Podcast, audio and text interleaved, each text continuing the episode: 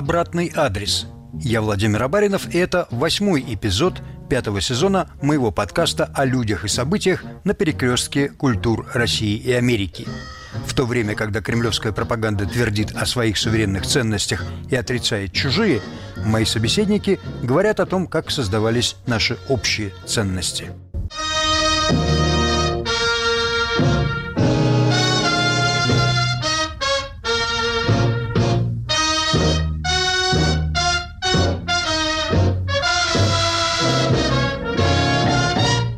7 мая 1918 года молодой, но уже известный композитор и пианист Сергей Прокофьев покинул Москву в вагоне Транссибирского экспресса. На руках у него был заграничный паспорт, полученный при содействии наркома просвещения Луначарского. Прокофьев ехал в Америку. Об американском периоде жизни Прокофьева мы говорим сегодня с доктором искусствоведения, музыковедом, историком музыки Мариной Раку – автором книги «Время Сергея Прокофьева», которая вышла в свет в прошлом году. Марина работала в библиотеке Колумбийского университета, где хранится американский архив Прокофьева. В ее книге многие документы опубликованы впервые. Марина, я давно хотел разобраться, почему Прокофьев не прижился в Америке, которая стала домом для множества музыкантов мирового класса.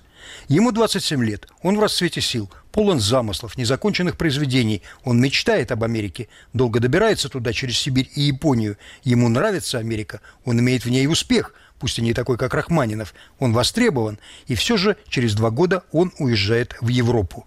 Что пошло не так? Почему не заладился роман Прокофьева с Америкой? У меня ответ простой, потому что Прокофьев не был влюблен в Америку.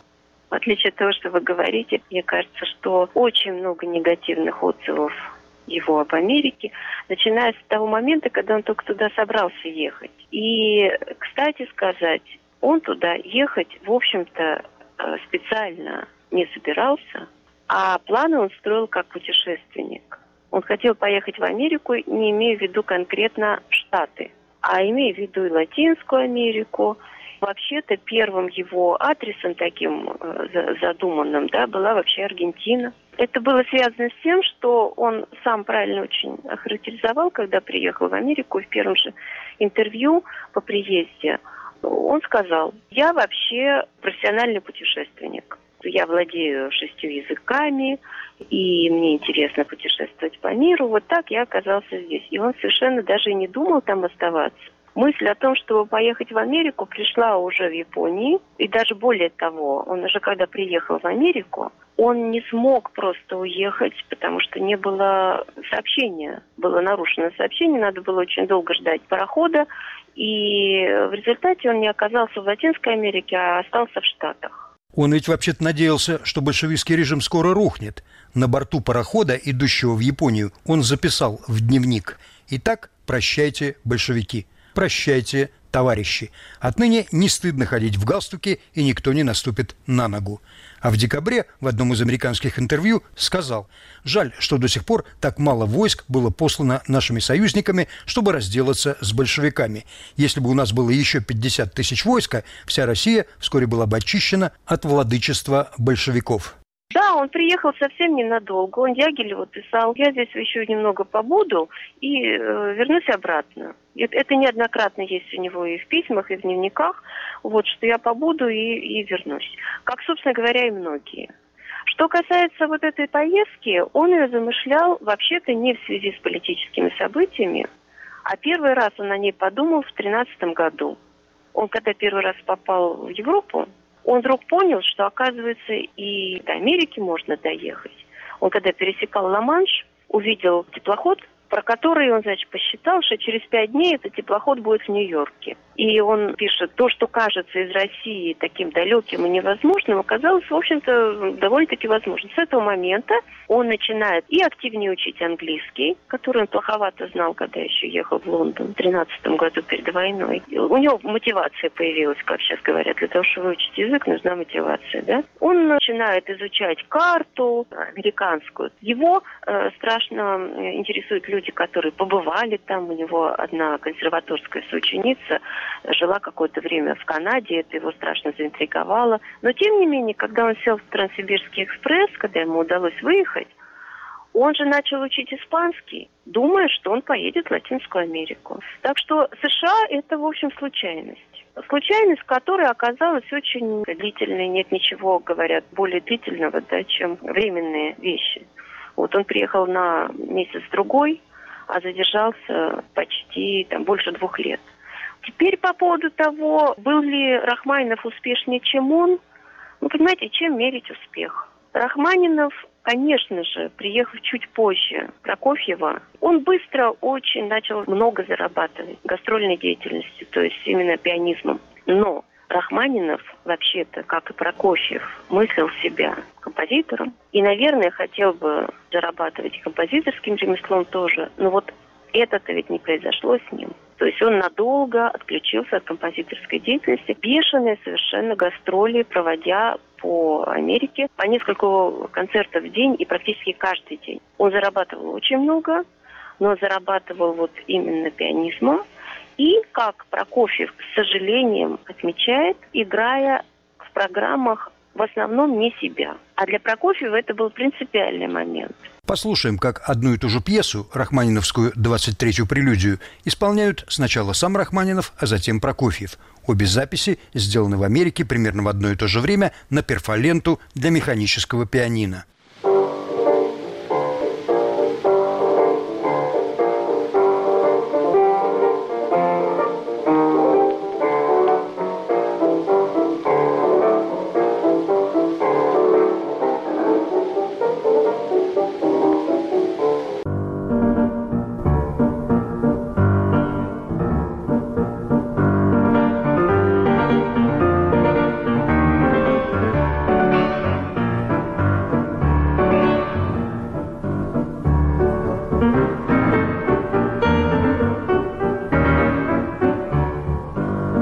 Прокофьев ведь тоже составляет программы своих концертов, в том числе из чужих произведений, Рахманинова того же.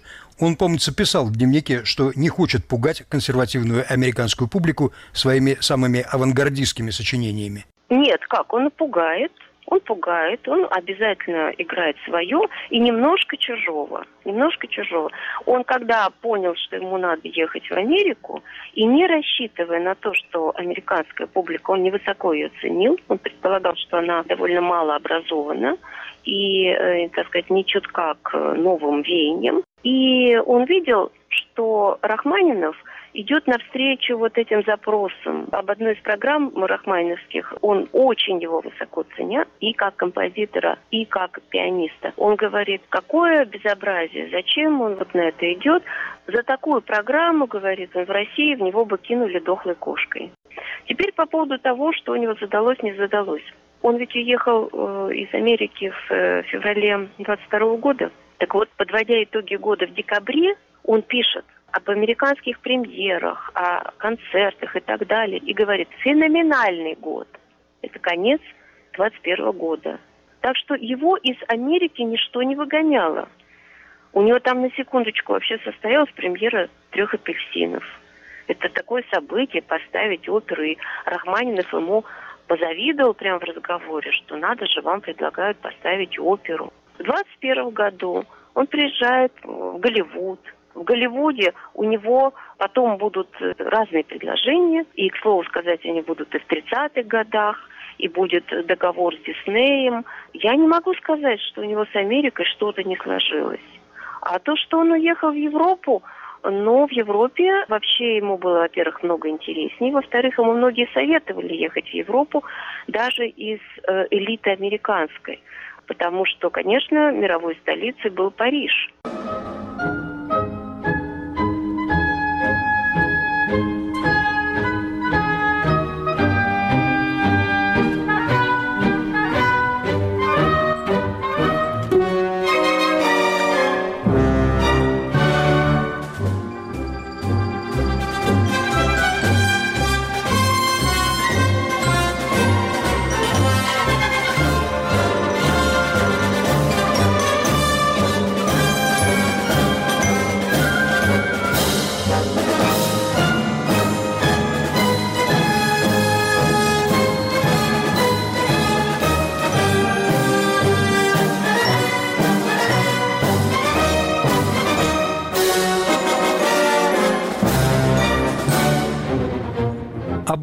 Адрес. Выбор Сергея Прокофьева. Продолжим через полминуты. Новый сезон меняет оптику моего подкаста. Генис «Взгляд из Нью-Йорка» станет пристрастным взглядом на Нью-Йорк. Каждая экскурсия этого цикла расскажет о том, что я больше всего люблю в городе, где провел почти полвека, не перестав ему удивляться. В эфире «Свободы» по воскресеньям 18.05 с повторами в течение следующей недели. Обратный адрес. Выбор Сергея Прокофьева. В Америке, помимо всего прочего, к Прокофьеву дважды пришла любовь. Его первой возлюбленной была актриса Стелла Адлер, второй – испанка, точнее каталонка, певица Каролина Кадзина, ставшая Линой Ивановной Прокофьевой. Я оцениваю как женщина. Женщина с каким-то, так сказать, определенным жизненным опытом, наверное, уже и не маленьким. У нас в обоих случаях роман с актрисами. Но актрисы это разного жанра. Я как человек, который очень хорошо, близко знает оперный театр изнутри, а с другой стороны, работая тоже большую часть жизни связана с драматическим театром, я вот эту разницу могу очень хорошо оценить. Это немножко разные типажи женские и артистические, художественные. Ни та, ни другая не были э, успешными на тот момент. И Стелла Адлер так и не стала ведь успешной артисткой. Она хоть немножко поснималась в Голливуде, но, в общем, у нее артистическая карьера-то, в общем, и не сложилась. Моя дочь, когда была подростком, ходила в Нью-Йорке в театральную студию Стеллы Адлер. Она состоялась как великий педагог прям-таки великий, видимо, педагог. Раз уж у нее учились, э, помимо вашей дочери, да, такие замечательные, крупные очень артистические индивидуальности, как, допустим, Марлон Брандо, Спилберга называют в числе тех, кто посещал эту студию, и, по-моему, Роберта Де Ниро. И она, безусловно, очень серьезно относилась к своей профессии. Я думаю, что она немножко в эту историю, в этот роман играла. И по тому, как она описывается, ее все эти появления, все их отношения, когда она пишет, когда она не пишет, когда она вдруг исчезает, потом возникает. Знаете, такая немножко как э, кошка с мышкой играет. И невзирая на то, что Прокофьев был ее старше, и невзирая на то, что у него все-таки был, видимо, какой-то, э, так сказать, мужской опыт до этого в Петрограде, потому что в Петрограде, в Петербурге, потому что он был окружен просто сонмом э, очаровательных поклонниц, переписка у него одновременно там с такой хорошенькой, этой прекрасной, той талантливой и так далее. И это были именно э, романтические отношения, по-видимому, даже, может быть, не всегда платонические. Но мы не, об этом судить не будем. Вот. Но, тем не менее, она вот с этим своим актерским нутром, она немножко с ним вот так вот как-то играла. Вы очень тонко написали, что она была режиссером их встреч, их романа. Да, да, да. Вот она что-то, какую-то такую роль воображала, вот, и легко очень, в общем-то, от него отказалась, его оставила, и очень мало, в общем-то, о нем вспоминала впоследствии. Похоже, что э, для нее это был какой-то такой эпизод, такое приключение – что касается Лины, это совершенно другой персонаж, конечно, но тоже натура артистическая, выросшая в артистической среде. То есть э, родители ее были оперные певцы. Это особая тоже такая, знаете, огранка человеческой личности. У нее были амбиции, я думаю. И были у нее амбиции серьезные. И претензии на сцену были серьезные. Я думаю, что эти амбиции сыграли свою роль также и в вопросе возвращения в СССР. Потому что она рассчитывала, что здесь у нее карьера пойдет просто по результату того, как э, здесь их принимали, что им обещали, как там Станиславский говорил, приезжайте, вам понравился наш театр, так приезжайте же, будем работать и так далее. Ну, никакого театра на самом деле потом не состоялось. И вообще ее карьера вокальная, можно сказать, никак не сложилась потому что большинство ее, подавляющее большинство ее контрактов зависело от него. Он их устраивал. И она довольно рано, еще до замужества, поставила такое условие ему. Я не могу сказать, что она его не любила. Это видно, что она была влюблена, и, и она его этим подкупила. Но, тем не менее, на втором плане у нее этот вопрос карьеры все равно был, он стоял. Потому что, как там ни крутите, актриса э, женщина иного порядка, чем любая другая женщина. Там вот эти вот работают все время эти мотивации. В Америке Прокофьев стал адептом Церкви Христа Ученого, она же Christian Science, христианская наука, не путать с саентологией. Марина, насколько это было серьезно для него? Это было очень серьезно. Это было фактически заменой той его религиозности, которая была внушена ему с детства православием, потому что семья была ну, вполне православная, соблюдали э, различные и праздники и прочее. И, кроме того, он был очень вовлечен в круг семьи.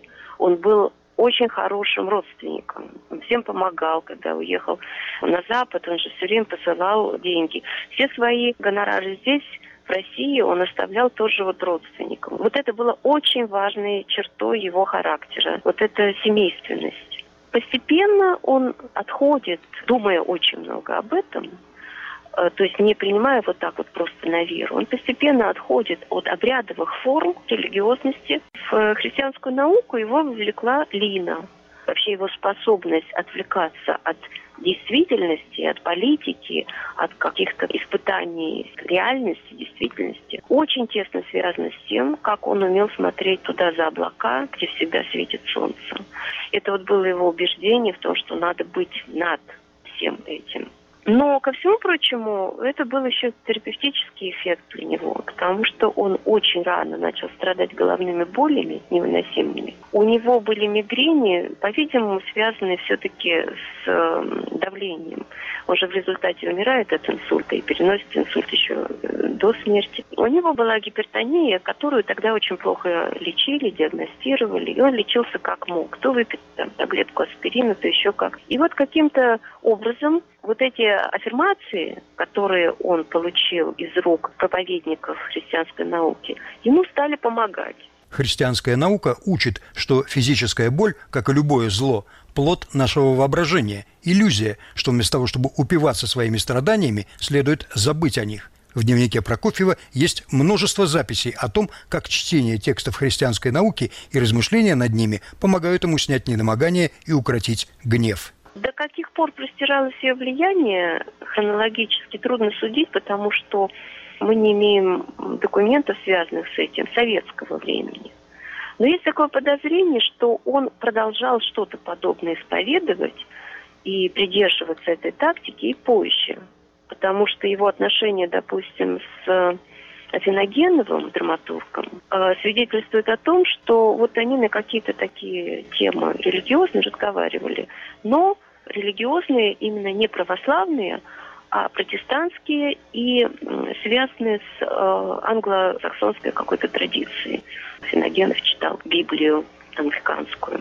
И это в какой-то период жизни, еще начиная со знакомства в Париже, это их надолго очень свело. Но мы забежали вперед. В феврале 21 года Прокофьев покидает Америку. Начиная с 25 года его настойчиво зазывают в Советский Союз. Приглашение получает и Стравинский, но отказывается, а Прокофьев соглашается. Зимой 27 года он едет в Москву. По возвращении в Париж Дягилев заказывает ему балет на сюжет евангельской притчи о блудном сыне. Есть такая теория, что под блудным сыном Дягилев подразумевал себя.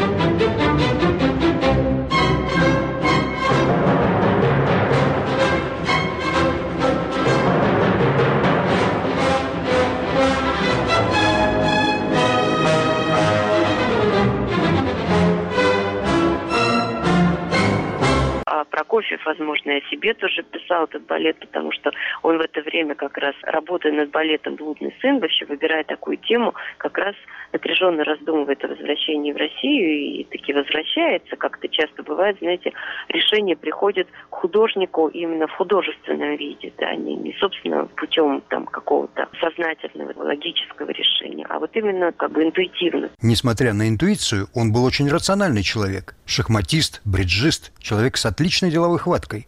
Почему же он все-таки вернулся? Это произошло абсолютно предсказуемо, я бы сказала, потому что все, кто уехал, хотели вернуться. Все, кто бежал, бежали ненадолго и очень тосковали. И было почему тосковать, потому что они оставляли э, величайшую культуру мировую в самом ее расцвете. Конечно, вот этого всего они в таком качестве позже уже не получили. Вот как он пишет, по-моему, в дневниках 21 что ли, года, наконец-то удалось сегодня вечером интересно поговорить о философии, там о чем-то. А, это он пишет э, во время пребывания в Америке. А в Петербурге у него этих разговоров было, понимаете, в течение вечера по нескольку домов можно было посетить и только об этом и говорить. И, конечно, они, как люди культуры, ней страшно тосковали.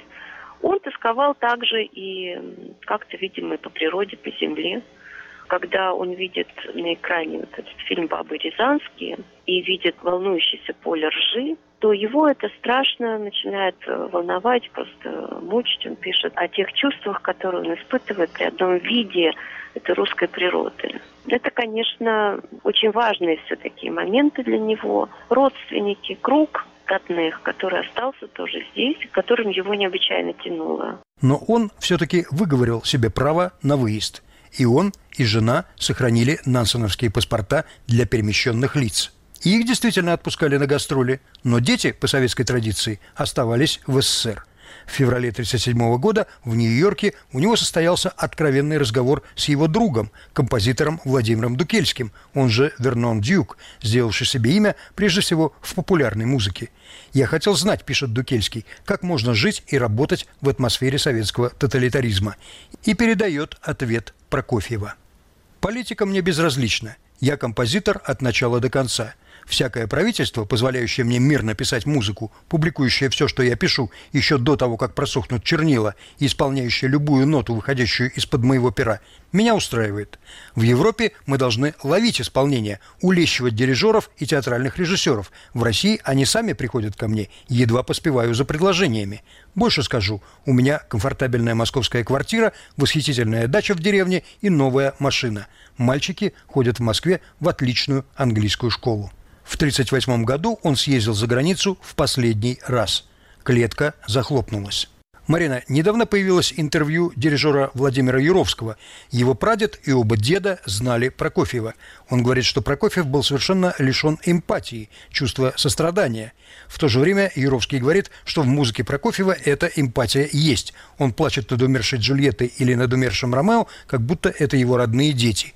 У меня вопрос – а как это вообще возможно? Откуда же возьмется сострадание в музыке, если ее автор не способен испытывать его в жизни по отношению к реальным людям? Ну, вы знаете, я вообще этой характеристике совершенно не доверяю. И ее не, невозможно оправдать тем, что там э, кто-то знал про кофе. Как знал? Э, они что, были друзьями? Нет же. Они где-то в деловом плане пересекались очень отдаленно. Э, это были сугубо деловые отношения. В деловых отношениях он был четкий, э, требовательный. Он как от себя требовал, так и от других, соблюдение сроков там, и прочее, прочее. Что касается эмпатии, он достаточно продемонстрировал эту эмпатию в своем отношении к родственникам, оставшимся здесь России. И он достаточно продемонстрировал эту эмпатию по отношению к тем иммигрантам, которые переживали трудные э, времена, как он вытаскивал, допустим, своего кузена Шурика из НКВД, как он вообще всячески старался помогать им материально и по-всякому по-другому посылал, всякими очень сложными путями, посылки с продуктами. Молотов не мог помочь своей жене, понимаете? Что мог сделать Прокофьев? Знаете, я его не хочу оправдывать в этом плане, как и никого бы не хотела оправдывать в такой ситуации. Но это настолько распространенная история о том, как во втором браке забывают совершенно первый, забывают детей и так далее. Он их не забывал, потому что на протяжении всей войны он работал на две семьи, брался за разные заказы, которые совершенно ему не сулили никаких творческих, э, так сказать, радостей. Марина, он когда-нибудь пожалел, что вернулся? Если он и пожалел, то он этого нигде написать не мог. Так настолько э, явно сказать, э, чтобы мы сегодня могли это цитировать. У меня вот нету такого ощущения, что он пожалел. Я все-таки хочу подчеркнуть один момент, который почему-то никто не учитывает – Композиторский труд очень тяжелый, очень тяжелый. И когда-то в консерваторской молодости Прокофьев обсуждал со своим педагогом по дирижированию Николаем Черепниным, может ли э, композиторский труд приводить к каким-то тяжелым болезням или преждевременной смерти. Вот они перебирали разные биографии. Моцарт, Шуберт, Бетховен там, и так далее, и так далее. В его случае, вот такого тяжелого гипертоника, жить все время состоянии вслушивания в этот звучащий мир, богатейший мир звуков, и пытаться его закрепить в своем сознании, нанести на бумагу, это, конечно, было большим испытанием и для здоровья тоже. Поэтому, конечно, финал этой жизни был печальный. Ну, я думаю, впрочем, как финал очень многих жизней. Вообще финалы как-то так оно заведено. На земном шаре, где стопроцентная смертность, вот этот вот уход мало у кого бывает радужным и счастливым. Одно из последних его сочинений, написанных уже глубоко больным человеком. И, в общем-то, наверное, где-то предчувствующим свой уход близкий. Вы говорите о седьмой симфонии.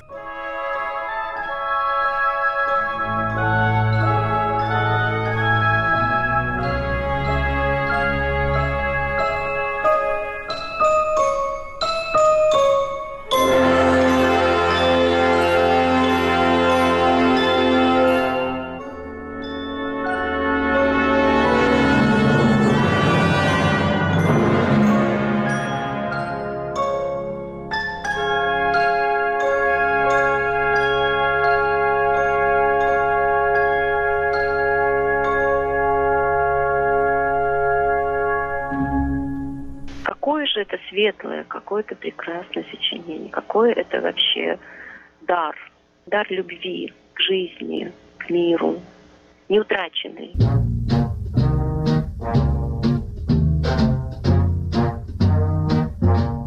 Выбор Сергея Прокофьева. С нами была Марина Раку, доктор искусствоведения, музыковед, историк музыки. Слушайте обратный адрес в эфире «Радио Свобода» вечером по пятницам, начало в 18.05 или на удобной для себя подкаст-платформе. thank you